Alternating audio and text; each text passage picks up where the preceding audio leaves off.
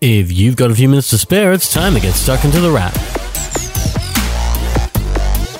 It's the beginning of November, and you're listening to The Wrap, Australia's fastest technology roundup. And by now, you're probably all too aware just how dependent on mobile phones we all are. Even though we call the iPhone, the Galaxy, the Pixel, and plenty of others a mobile phone, these devices are far from being just phones. They're so much more. They're media players, and they let us bring capable, like really capable cameras wherever we want to go. We can take notes, and we can send emails, and we can surf the web, and we can even do genuine work. All of this makes the phone more convenient than Alexander Graham Bell could have possibly imagined. So, how do you make the phone even more convenient than that? By making it take the jobs you didn't realize it needed to do. In the city of Sydney and the rest of New South Wales, that includes becoming your driver's license as the government kicks on digital licenses. The idea is pretty simple. You download an app for Android or iPhone, connect it up with your Service New South Wales account, and it will download your license to your phone. New South Wales is the second state to try this just after South Australia, and the whole country should get it in the very near future.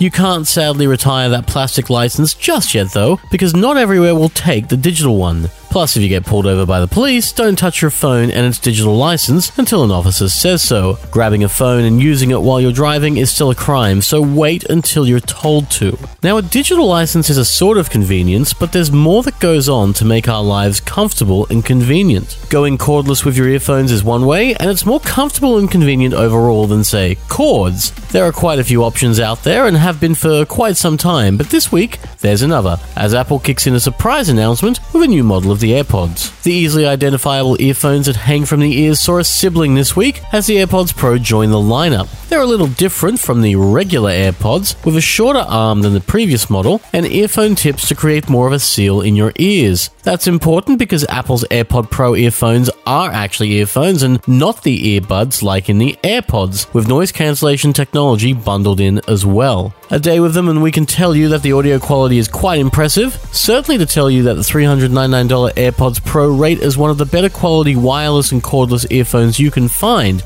though there is some pretty steep competition out there already, including the Sony WF-1000 XM3. There's also more that you might call convenient this week, such as Microsoft and Telstra taking the Xbox One on a plan, only a year out from the next Xbox being released. If that sounds a bit bothersome, Microsoft has said there will be an upgrade path for those who take the option, allowing you to jump from Xbox One to Xbox Next when it's released at the end of next year. A new style of digital lock has arrived to make unlocking your front door a little more convenient, rocking up in the Nuki smart lock. Get it? New key? It's a little different from the typical smart lock replacements you can find that require you to replace the lock entirely, with this one fitting over your current lock and talking to your phone or smart home to keep it secure. That's coming in the $550 Nuki smart lock combo, which we'll see release in stores shortly. And there's a little happening in the gaming space as well, with a strange new controller made for Android phones that encases the phone and lets you turn it into a Nintendo Switch like device. It's called the Junglecat, and it's Razer's conversion for phones that will cost around $170 when it launches. It's a shame it's not made to work with iPhones because it would be really handy with Apple Arcade, and that's what we're reviewing this week.